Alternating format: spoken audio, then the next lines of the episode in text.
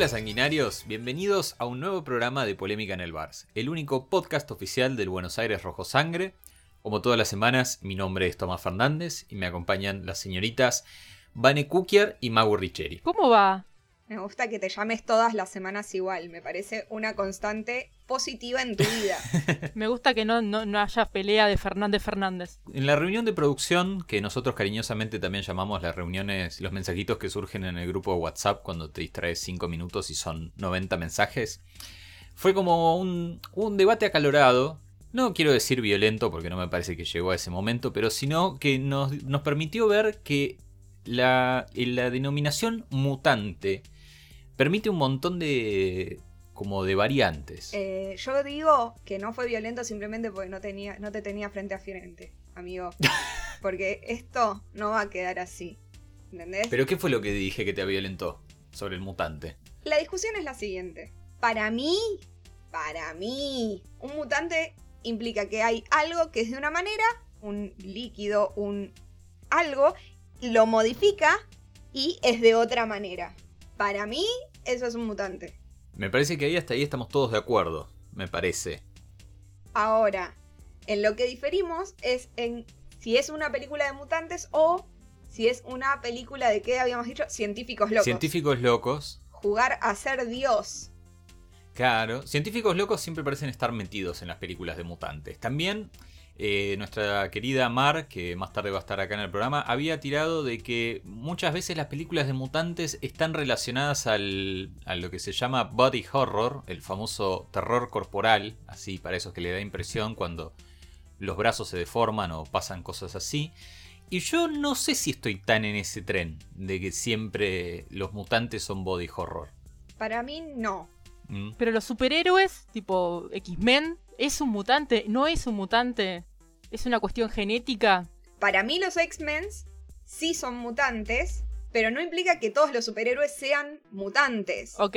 Claro, no todos los superhéroes son mutantes. Los X-Men sí. Godzilla también puede ser considerado una mutación. De hecho, en la película original del 54 es una mutación. Claramente Godzilla es una mutación. Las tortugas ninja son una mutación. Bueno, sí, las tortugas ninja como ejemplo de mutantes. Tal vez las tortugas ninja, los mejores mutantes de los noventas. Obvio que sí. Tienen pizza, tienen artes marciales. Tipo, hola, son tortugas, son mutantes y son adolescentes. Pau, ¿qué más querés? No está muy bueno el lugar a donde viven, pero sí. Sí, y hablan como una publicidad de surf todo el tiempo, ¿no? Pero... Kawabunga. Kawabonga, más allá de todo eso. Por eso, el tema del mutante en sí se presta como un poco para todo, ¿no? Como para mutaciones radioactivas, extraterrestres. Como, como bien dijimos, puede que a veces esté como muy vinculado al científico loco. En ese sentido se me viene a la cabeza eh, para mí una de mutantes que puedo entender el punto de Mar con lo del tema del body horror y los científicos locos. En esta cuestión de que es la mosca la de Cronenberg, no la remake. Que creo que para mí es... eh, es creo una de las películas más asquerosas que hay. Pero bien, me gusta. Pero es, es un asco. Bueno, a mí lo que me parece es que comparado a la temática que tuvimos en el programa anterior, que era básicamente irrisorio y una bizarreada, el tema de mutantes a veces se puede prestar a una cuestión un toque más dramática. Sí.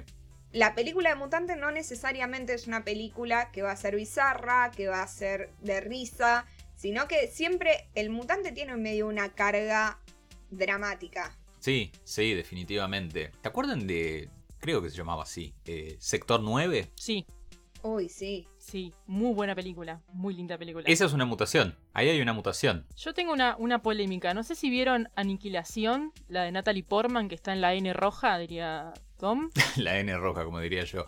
Eh, la tengo pendiente, pero por, por bien del programa voy a permitir que se spoilee. Muy ya bien, fue. Sí, muy voy a decir, no miro películas de Natalie Portman. Natalie Portman es eh, legítimamente la N roja. Polémico, muy polémico. Natalie Portman, está, la N roja. Eh, básicamente son los extraterrestres los que hacen las, las mutaciones. Toman un lugar, modifican totalmente ese lugar y a partir de ahí se producen mutaciones entre animales también. Pone el cocodrilo con mezcla con tiburón y se producen a partir de ahí las mutaciones. Ahora es cuando yo confieso que le tengo miedo a los extraterrestres, ¿no? Yo creí que iba a llegar más tarde en este podcast el hecho de asumir que le tengo miedo a los extraterrestres. No había visto esa película y ahora ya sé que no la veré jamás. Pero no hay extraterrestres, o sea, no se los ve físicamente. Es lo que hacen el tema. Su presencia, su sola presencia ya me da miedo. O sea, para que te des una idea, la pasé mal viendo películas que muestran mucho el cielo. Entonces no, no la mires. No necesito que aparezca el extraterrestre. Con el concepto de extraterrestre en presente en la película es un no. Me divierte lo de la combinación de cocodrilo con tiburón, porque básicamente suena a cualquier película del sci-fi, Claro. ¿no? Eh, Al cocobrón. Robodrilo, eh, Cocobot, no sé cómo mierda se llaman. Cocobrón. Un cocodrilo tiburón. Claro, cocodrón. Cocodrón me gusta, aunque suena que es más un cocodrilo mezclado con un dron. También puede tener componentes mecánicos. Un componente mecánico no cuenta como una mutación. No, no cuenta.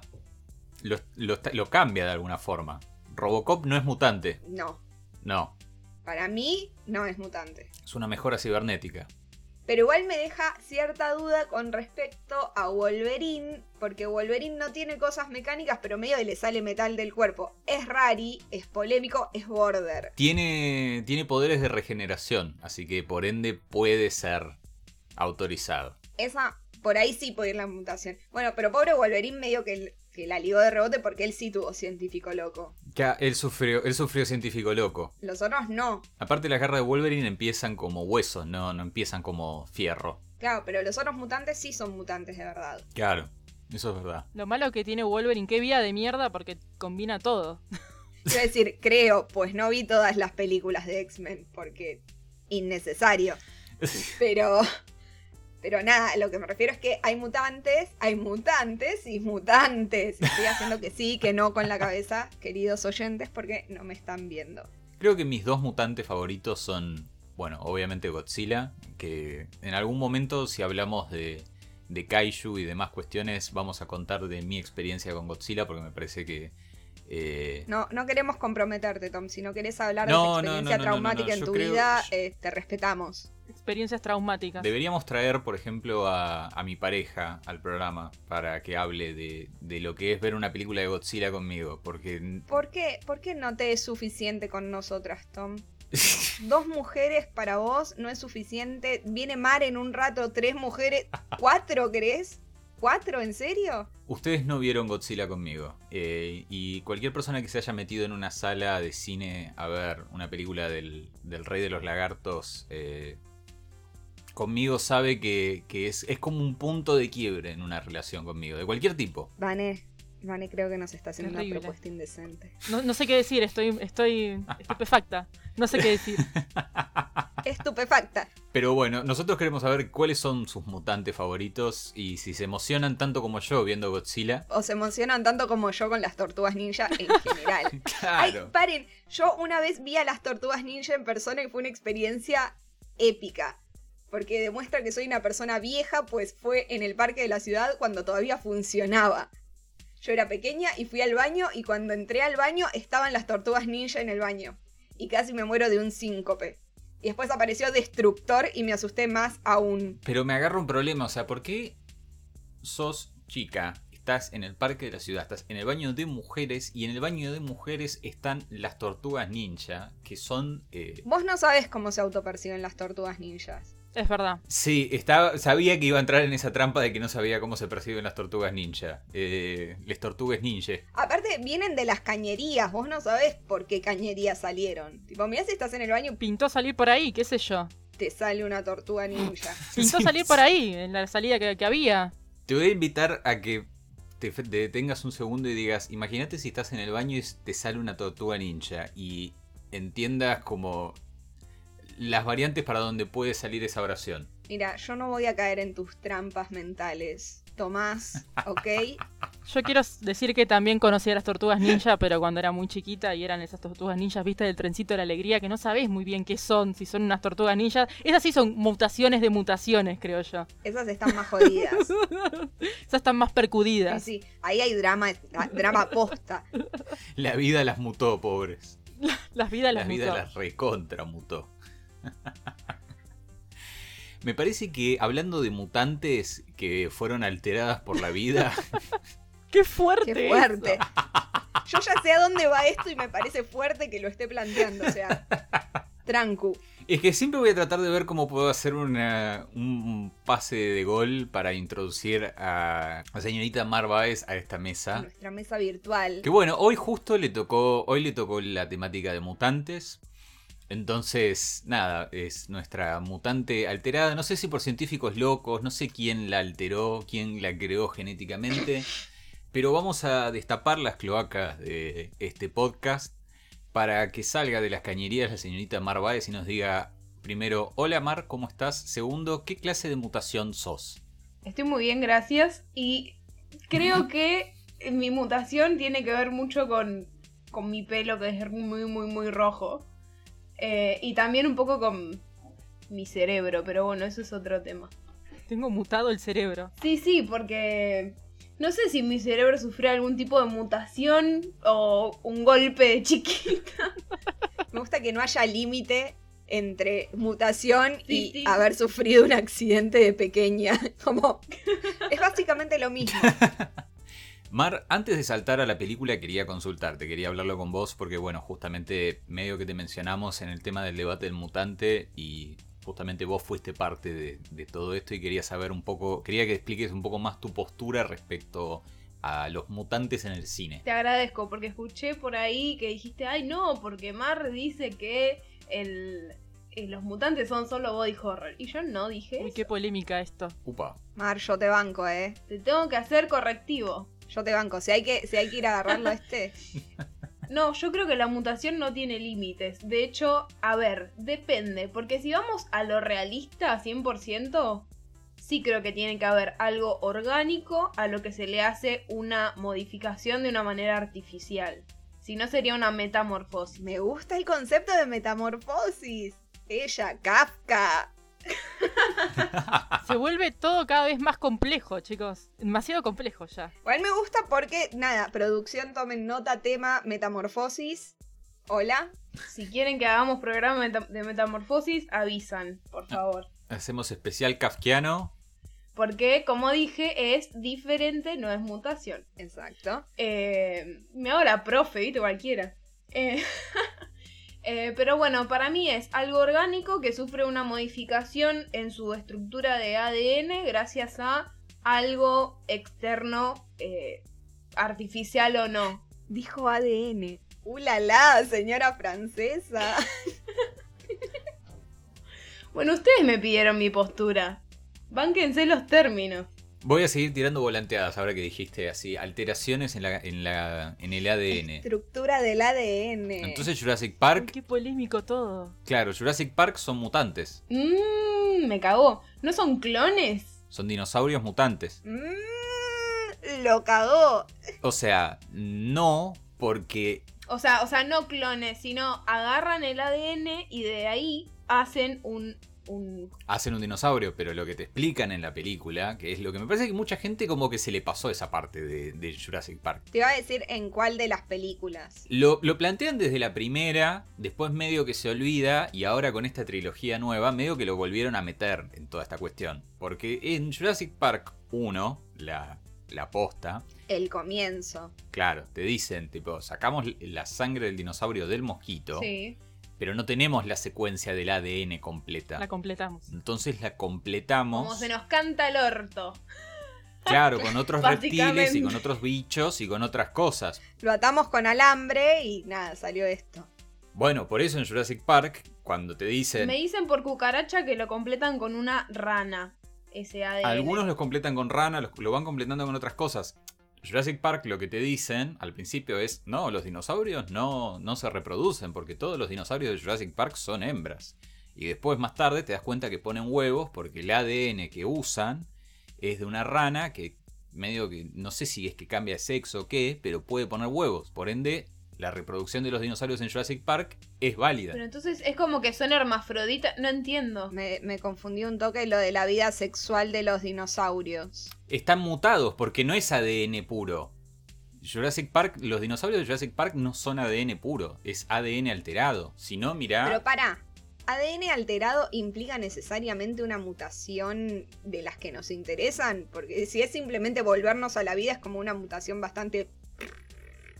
Pero estamos hablando ya de científicos locos. Pero es Bueno, mutación al fin. es- es- o sea, en el ranking de mutaciones es la claro, es la mutación más aburrida que hay, pero es una mutación al Te, fin. te haré mutar para que estés vivo.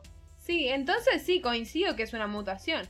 Es una mutación. Para mí los dinosaurios de Jurassic Park son una mutación. Si no, mirá ahora en las nuevas Jurassic World, eh, el Indoraptor y el Indominus Rex, esos dos nuevos que hacen, son tipo mezclas de Velociraptor, tiranosaurio y otros dinosaurios. Son mutantes. Nadie se está aburriendo, bocha, con una charla de dinosaurios, ¿eh? No.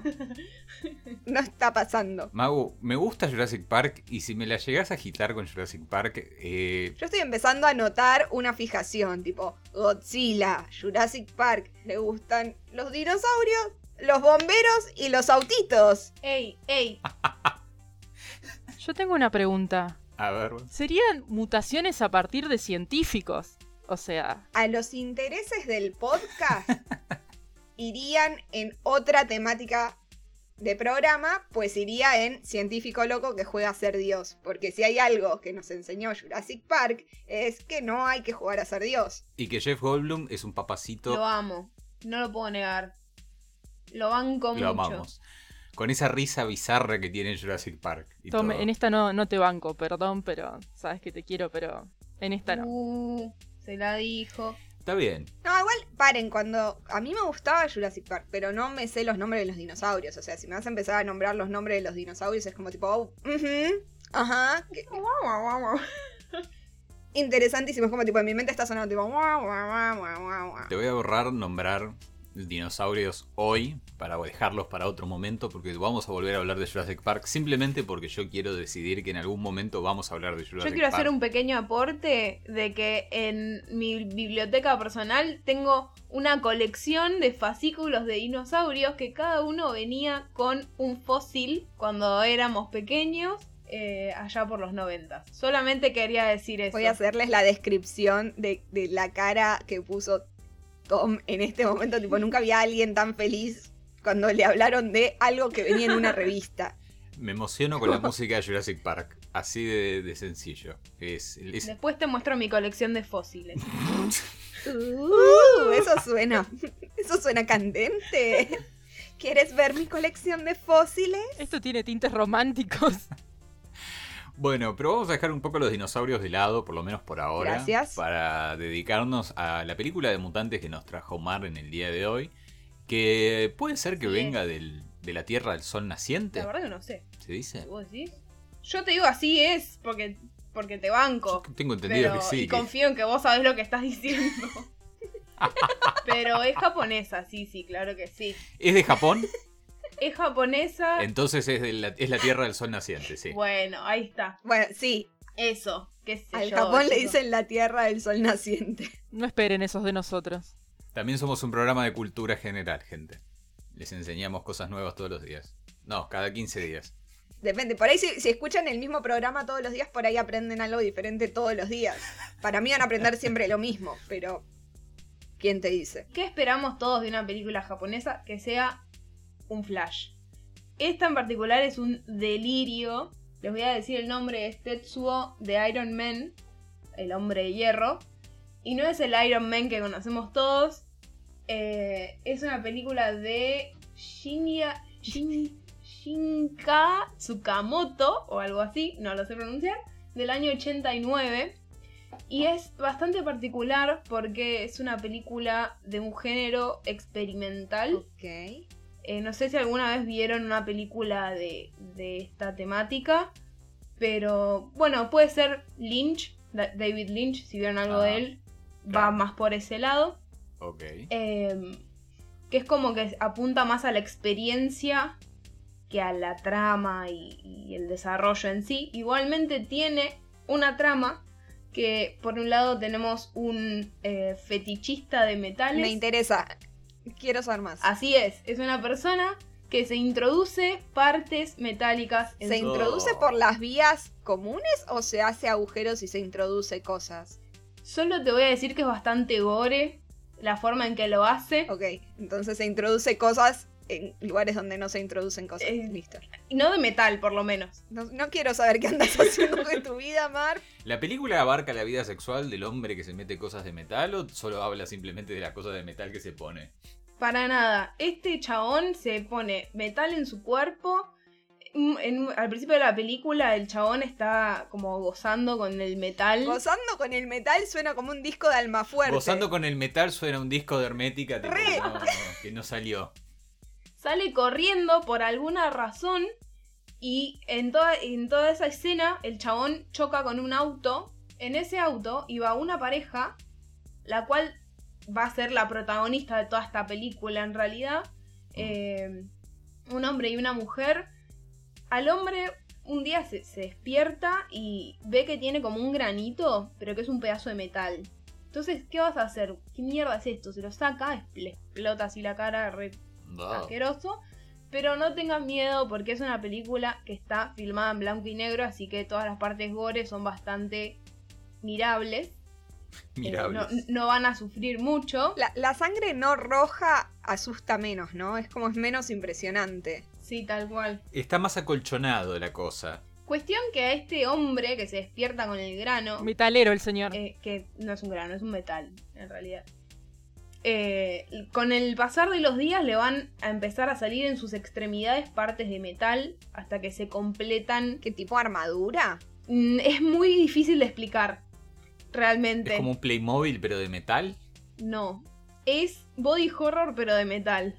Body horror pero de metal. No puedo dejar de pensar en Almafuerte. Ca- o sea, todo lo que vos estás diciendo de alguna forma u otra son discos de Almafuerte, Hermética, B8. Están todos ahí metidos esos nombres así traducidos al castellano. Una cosa muy interesante de, de todo lo que es la producción en realidad. Mm. eh, que obviamente es una película hecha a pulmón. Con bajo presupuesto. El director editó, produjo, eh, dirigió. Bueno, obviamente. eh, hi- hizo todo él, básicamente. De hecho, actúa y representa Muy al bien. fetichista de metales que vemos al principio de la película. Después lo van a volver a ver, pero eh, ya lo van a descubrir cuando vean la película. Em, Sí, igual para- si me decís que hay un hombre que se transforma en metal y un hombre que es un fetichista del metal. Ah, Sarán. Tarán. ah. Música de Telo suena ahora. No, no, no. No va por ese lado. Mal pensada. Por favor. Yo dije amor, yo no dije sexo. Ah, ¿Por qué ne- Nada, yo hablo de amor y la gente cree que estoy hablando de cosas sexuales. No entiendo por qué. Yo iba a decir algo re interesante y vos saltaste con eso, no sé. Me ofendí, chao. El amor. El amor. Es el amor. El amor es importante. Te quería preguntar, Mar, porque vos dijiste, o sea, que es una película experimental. Y medio como que nos resumiste la trama. Eh, obviamente es sin spoilers, pero es una película que requiere más de una vista como para encontrarle más cosas escondidas o es una película que se, se encarga más en hacerte sentir eh, distintas emociones de todo tipo a medida que la vas viendo. No, yo creo que sobre todo la sensación principal es qué mierda estoy mirando, Claro, pero te va a encantar porque es muy flashero. Pero no, es más una película que mm, se entiende Sí. lo que estás viendo. No es que la tenés que ver dos veces para, para captar las cosas, pero en la trama hay una pequeña cosita que quizás la tenés que volver a ver. Pero yo ya te la expliqué. Es cuando chocan, sale el fetichita de metales corriendo y choca con este otro chabón. Punto. Eso es lo que yo no había entendido y tuve que verla como tres veces. Me gusta. O sea que es un accidente de tránsito bastante confuso por lo que veo. Sí, justamente porque eh, el director juega mucho con planos rápidos. Es una película que está hecha, mm, creo que más del 50% en stop motion. Uh, Entonces es... No, no sé si más del 50%, pero mucho, mucho es stop motion. Entonces tiene un laburo increíble de edición, eh, de, mm, en cuanto a vestuario, todo lo que es la parte De metal. de metal. Literalmente fueron pegando pedazos de partes de autos y máquinas en los actores. Y a medida que eh, va creciendo las partes metálicas del protagonista, Literalmente era poner pedazos. muy hermoso tipo, pegamento, todo eso. pedazo de metal, pegamento, pedazo de metal. Y así. Me O estoy, sea, imaginando, ti- me estoy imaginando un katamari de Tiene metal. como toda una, una cosa de, hecha pulmón que, que se transmite cuando la ves, pero aún así no deja de verse muy bien lograda y bastante verosímil, digamos, lo que está pasando. Y yo creo que a esto le ayuda muchísimo que esté filmada, eh, perdón, que esté editada eh, en blanco y negro. Claro, es una versión medio drogadicta de un Transformer, por decirlo de, de alguna forma. Mm, Ni. ponele, ponele, ni. ni. Es, es algo que nosotros invitamos a que la gente vea como para saber eh, exactamente de qué estás hablando. Hablaste Claro. de stop motion y hablaste de cortes rápidos, o sea que es una película que dentro de todo es eh, dinámica. Es súper dinámica y dura una hora y diez y créanme, no quieren que dure más, que dure más. No quieren que dure más. Uh, Porque es. Te quedas tipo. Es como abrumadora la primera vez que la ves. Eh, es como mucho porque pasa todo muy rápido. Suena como una película re moderna para la época en que fue realizada. Sí, de hecho es una de las más importantes así de culto japonés y de culto eh, todo lo que es ciencia ficción y horror. Es como un montón. Una peli muy, muy de qué, qué- género. qué loco aparte que sea, haya sido tan, tan importante y aún así, va, yo por lo menos desde mi parte sé que nuestra gente no me va a decir muy amable y dulcemente, tipo, no, Tom, ¿cómo no vas a conocer esta película? Es una película importante, por favor. Todos Eh, vimos esta película. Claro, ¿entendés? Todos sabemos de esta película. Si tú no, si tú no la conoces, eh, es, es alarmante. Me siento avergonzada por vos, mirá Por favor, mirala, Tom, te van a decir la gente. Claro, ¿entendés? Con esa dulzura tan común de algunas personas en las redes sociales. Pero no, eh, está bueno esta cuestión que vos decís, que es una película dinámica, intensa, por lo que veo, si dura una hora y diez y no querés que dure más. Te aviso que hay parte 2 y parte 3. Ah, tiene secuelas, bien. Es hermoso. trilogía, así Es es. una- pero es una por ahora te recomiendo la primera parte. Me encanta. Y ahí tanteas. Para ir Ok. agiorándose. ¿Cómo se llama para repetir por las dudas? Tetsuo, así como, como, se, como se dice, de Iron Man. ¿Y el 1989. director, más allá de esta trilogía, siguió laburando en cine de género?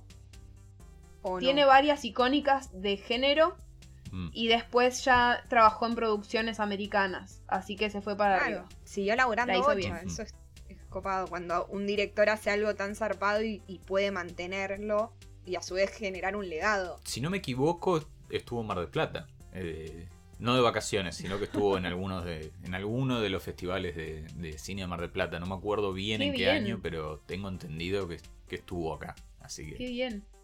Mar consulta, ¿es conseguible? Eh, sí, para la suerte de todos ustedes, está en YouTube, Muy subtitulada en español, así que no tienen excusa para, para verla ya. Tipo, termina este programa y se ponen a ver la película. Impecable. Bueno, Mar, eh, te agradezco como siempre tus recomendaciones, siempre tan dulces y serenas. Eh, hoy, en esta ocasión, un hombre con un fetichismo al metal. Ha sido un placer. Nada, abrimos de vuelta la tapa de la cloaca y la dejamos a Mar a que vuelva a su guarida, donde sea que está. Eh, hasta el próximo programa. Volverán a putearme con mis recomendaciones. Probablemente. O No me probablemente no. Gracias, Mar. Vos sabés que yo acá te banco, Mare. Vos no estás acá y yo levanto tu estandarte y te defiendo. Vamos. No estás sola, Mar. No estás sola, Mar. Gracias, chicos. Y hablando de mutantes y hablando de, de cuestiones, ustedes, eh, nuestro querido público, los seguimos invitando a que nos manden por donde puedan, por donde, por donde quieran. Rómpanle los huevos a nuestros community managers porque Para eso les pagamos, dijo nadie nunca. por eso. En Twitter, en Facebook o en Instagram, que en Instagram me parece que es donde van a tener mejores chances. Recuerden el cheat code que yo les enseño. Busquen Festival Buenos Aires Rojo Sangre y vamos a aparecer porque somos así de originales. Aparecemos en todos lados. Queremos pedirle que en las redes sociales nos cuenten su primer bar, su primera experiencia con nosotros, cómo la pasaron, cómo se sintieron, si salieron corriendo de la sala, no salieron corriendo de la sala, se acostumbraron. Porque eso nos interesa, saber cómo llegamos indirectamente nosotros a sus vidas, porque convengamos que es eso, o sea, es el primer Bars, el festival y ahora nosotros, este podcast. Hola, mi nombre es Gian. Al primer Barça al que fui fue el 17, el del 2016. Si bien yo ya conocía el festival, el motivo fue por la proyección de Holocausto Caníbal de, que se dio en el Monumental Lavalle y la charla que dio después Ruggero de Dato. La verdad que fue un momento tremendo, increíble y entendí de qué iba realmente el festival con la comunión previa, me encontré con mil amigos, tomé mil cervezas, las películas, el tipo de cine que se proyecta y las charlas posteriores.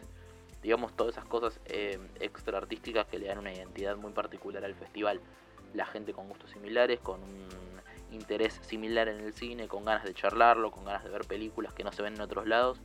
Y la verdad fue tan buena primera experiencia que es el motivo por el cual seguí yendo y espero seguir yendo por, por muchos años porque ese tipo de comunión la verdad que no se encuentra en otros festivales ni en otro tipo de cine. Eh, soy Ramses Tucio. El primer bar al que asistí, pero no físicamente, fue en el año 2012 y en el 2013 con unos cortometrajes que, pasaban en, en fuera de competencia. Pero eh, la primera vez que fui al bar fui a ver Nacido para Morir de Andrés Borghi en el 2014 y me enamoré de que la gente haga poco en el cine, me pareció una cosa increíble, lo mejor del mundo y después de esa vez asistí todos los años hasta la actualidad y en más de una ocasión, siempre si puedo voy la mayor cantidad de veces por día y la verdad es tiene otra onda, otro, otra energía, otra forma de ver el cine y de, y de celebrar cada vez que se estrena una película nacional. Tenemos ahora en el programa una persona que me gusta considerarle un comodín, eh, un- una persona multifacética, si se quiere, en este festival, que creo que sabe bastante. Tiene un perro que me gusta mucho su nombre. Nos va a poder ayudar con el tema de los mutantes eh, superhéroes. Estoy hablando del señor Elian Aguilar. Eh, Elian, te invocamos a la mesa. ¿Cómo les va, gente? ¿Cómo va, Elian? ¿Cómo está Crypto? Crypto está bien, está con mucha energía. Y eso no está tan bueno cuando estamos encerrados en un departamento en Capital Federal durante esta cuarentena. Pero hacemos lo que podemos. Po- podría tener un hijo, sería peor aún. Solamente tengo un perro. Por suerte es un perrito del bien, nada más. Exactamente. Mucha energía como vos, me imagino también, para recomendarnos dos pelis.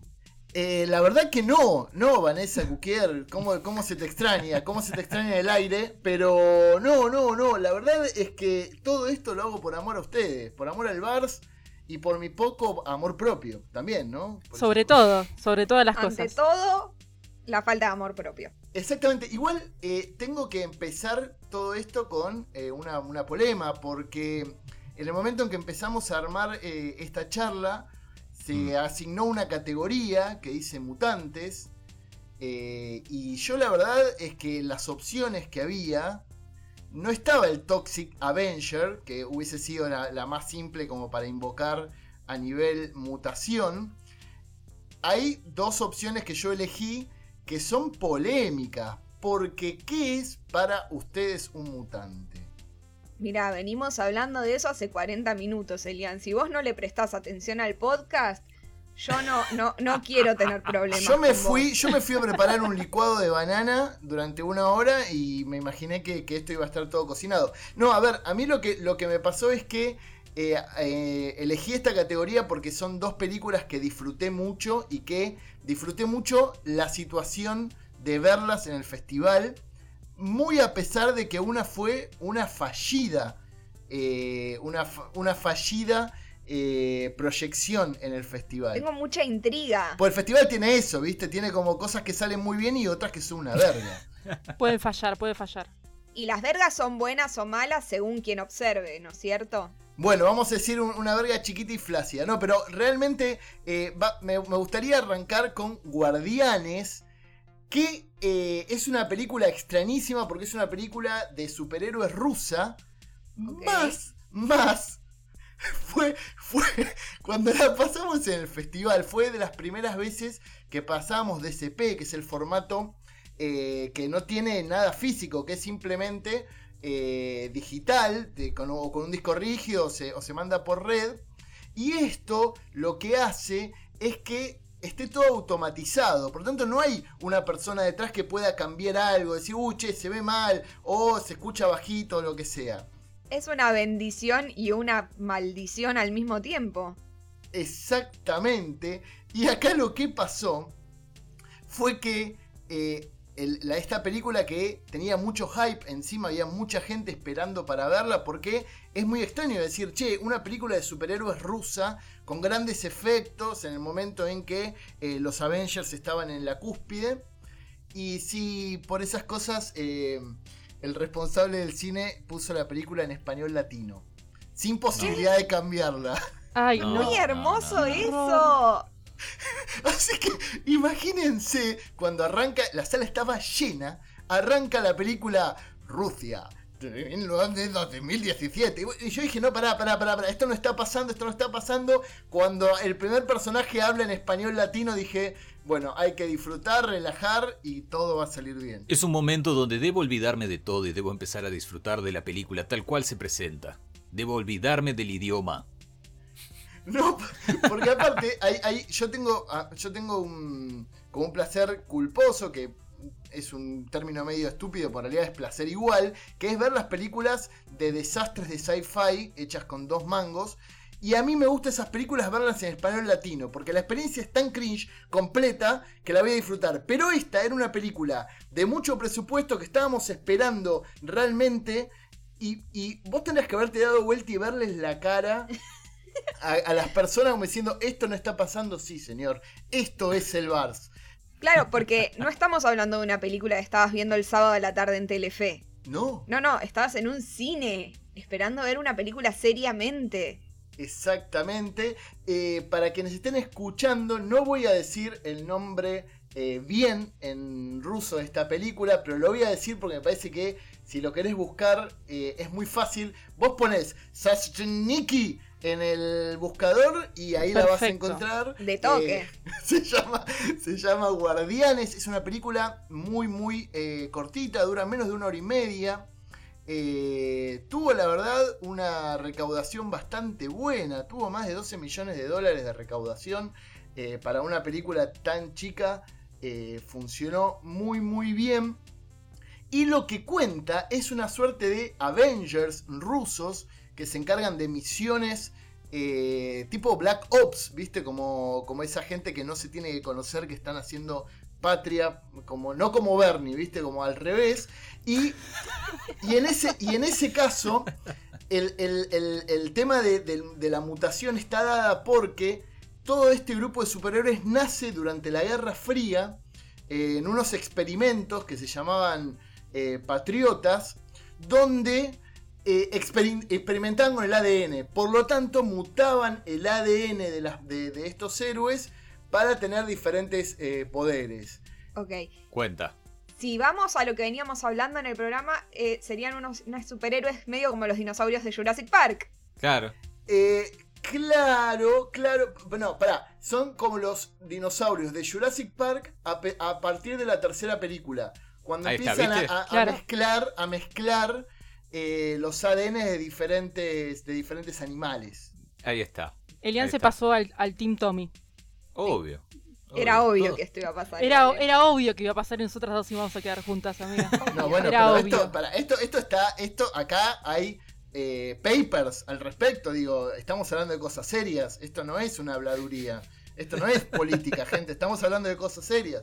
Pero bueno, eh, tiene cosas como un, un ser capaz de modificar eh, la Tierra, una- un ser capaz de moverse a velocidades. Eh, bueno, acá hay una, una- una discusión que empieza a aparecer. Hay uno de los personajes que no se entiende si o corre muy rápido como Flash, que es uno de los mejores superhéroes del mundo, o se teletransporta como Nightcrawler, que es un mutante de los X-Men, lo que permitiría poner más agua a mi molino de que esto es una película sobre mutantes.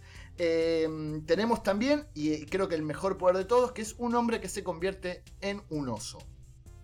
Qué lindo. Me gusta. Es como Ranmon medio. Claro, pero lo extraño que, eh, lo hermoso que eh, tiene el relato ruso, que es muy parecido al yankee, pero potenciado por mil, y, y por lo tanto la capacidad que tiene de imaginación hace que pueda ser un oso, completamente un oso, o pueda ser mitad oso, mitad humano.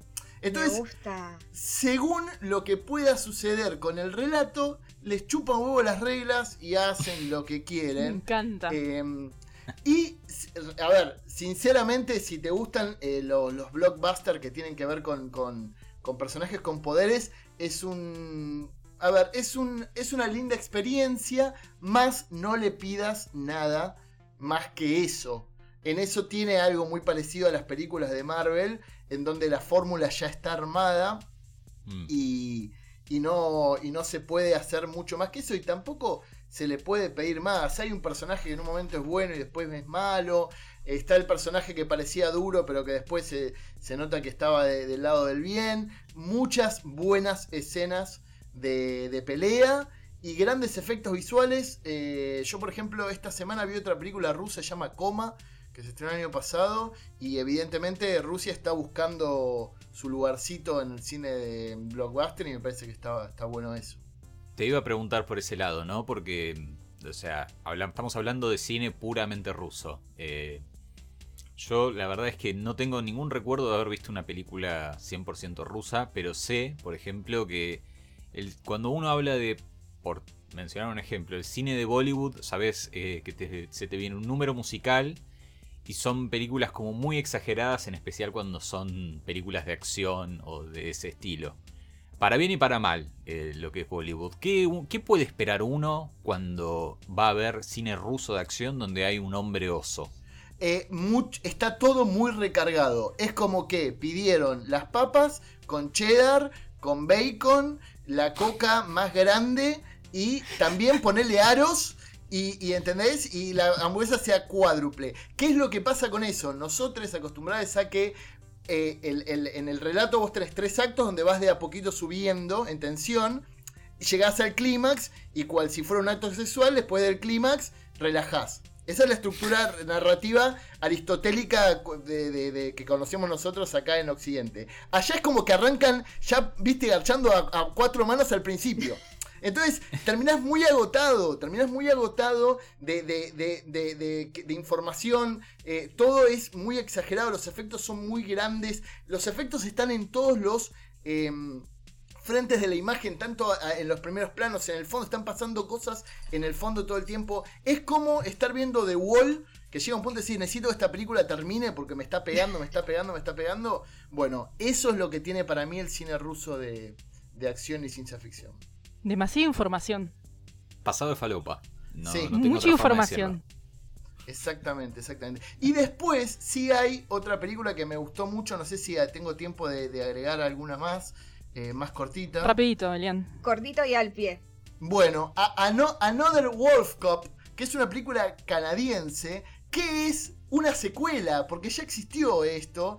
eh, es una historia sobre un policía en un pueblo canadiense donde no tiene mucho por hacer, pero que en realidad se convierte en hombre lobo.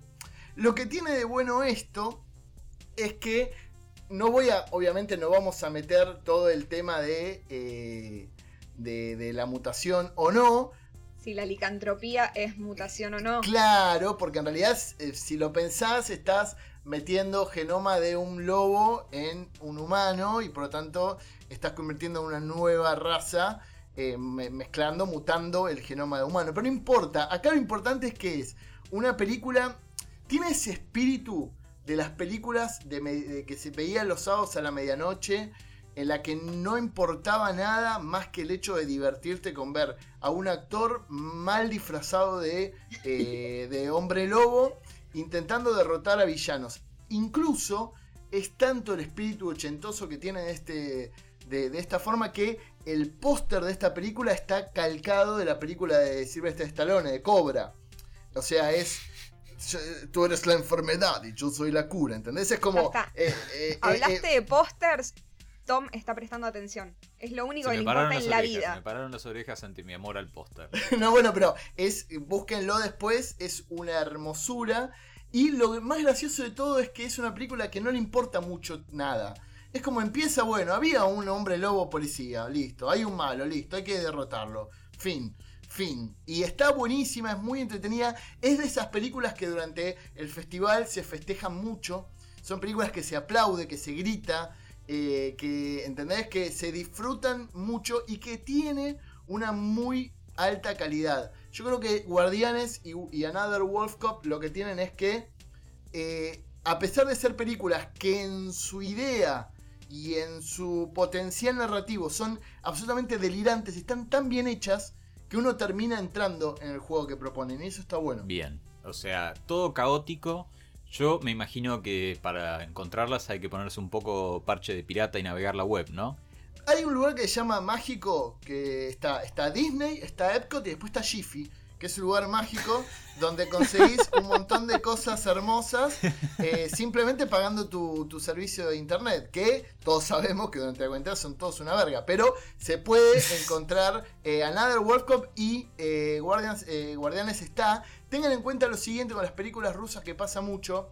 Yo, Elian, yo, esto es a título absolutamente personal, buscaría las versiones originales. En esos sitios hay muchas veces la versión doblada al inglés. Y salvo, no sé, que sea como una experiencia que quieras vivir como el Bars, que de repente habla en otro idioma del que se mueve la boca, no es una experiencia tan reconfortante. Ok, bien. Bueno. Rusia, eh, con hombres, Hombres osos, lobos, hombres osos. hombres lobos canadienses, hombres de metal en Japón, eh, Elian en la ciudad de Buenos Aires, eh, mutantes hay en todos lados. Eh, Elian, te quería agradecer por tus recomendaciones. Pará, eh, pará, por tu ¿me acabas de, tratar de mutante, Tomás? ¿Me acabas Pero de con amor, mutante? con amor. Pero- pero con amor. Ustedes estaban esperando usarme y terminar esta charla maltratándome. Cancelado, cancelado. Yo quiero decirte que, que, que vos sos mi Bars Lover favorito. Lo único que tengo para decir. Pasivo-agresiva. Eliam, Pasivo-agresiva. vendete, vendete en redes eh, donde te podemos Eso. ver, escuchar y demás. No, muchas gracias primero por, por el espacio. Me gusta mucho la idea de, de este proyecto. Lo, lo banco mucho, mucho, mucho. Me pueden buscar en Instagram y en Facebook como aguilar.elian o Elian Aguilar todo junto, el canal de YouTube que estoy subiendo de a 2 a 3 videos por semana. Intentando olvidar que estoy por llegar a los 40 y sintiéndome que podría ser un pendejo cuando no lo soy, pero así es la vida. ¿Eh? 40 seguidores. No, no, pará, no seas malo. En Instagram tengo como 2.000 seguidores y en el canal de YouTube ya tengo como 500, 600 seguidores, suscriptores. Bueno, seamos bien. buenos. Seamos buenos entre Está bien. nosotros. Y también te pueden ver todos los miércoles en el Instagram del Buenos Aires Rojo Sangre, donde vas a estar entrevistando a los directores del momento. ¿O no? Lo- los del momento o quizás los más clásicos de todos. Nuestros favoritos. Va- Exactamente. va- vamos a decir la verdad. La posta. Claro. Y la posta. también pueden ver en mi Instagram a fotos de mi perro cripto, que es el mejor perro del mundo. Lo importante del Instagram. Esa es la mejor parte. Cripto. Bueno, Elian, de nuevo, muchas gracias por tus aportes. Buenas, eh, muchas gracias por tu participación y por tus aportes al Buenos Aires Rojo Sangre. Gracias por existir, Elian. Por favor, un saludo grande, chicos.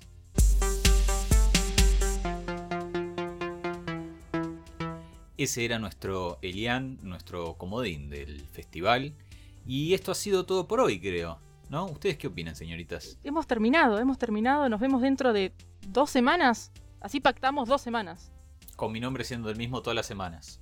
Perfecto, yo ya me quiero cambiar el nombre igual, ¿eh? Así no te bardean en las redes y nada. Nos, nos buscan en Instagram y así no nos pueden encontrar y no nos dicen nada. Yo no sé si me voy a cambiar el nombre o no. Yo tengo un único plan que espero que sea el mismo de nuestros oyentes y es mantenernos vivos hasta el próximo Bars, amigos.